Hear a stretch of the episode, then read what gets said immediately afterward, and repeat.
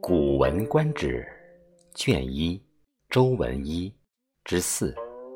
臧希伯见关羽。携自《左传》。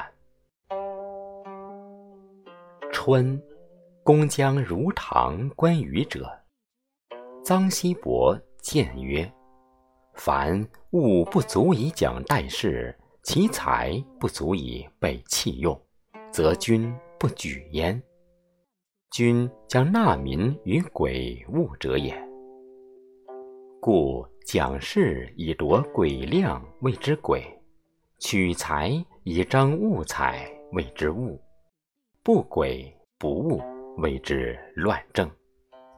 乱政弃行，所以败也。故春搜、夏苗、秋显、冬狩，皆于农系以讲事也。三年而制兵，入而镇旅，归而印制，以属军时。昭文章，明贵贱，便等列，顺少长，习威仪也。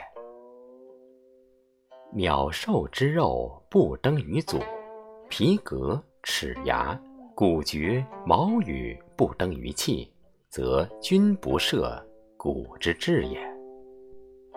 若夫山林川泽之石，器用之资，藻砾之势，官司之守，非君所及也。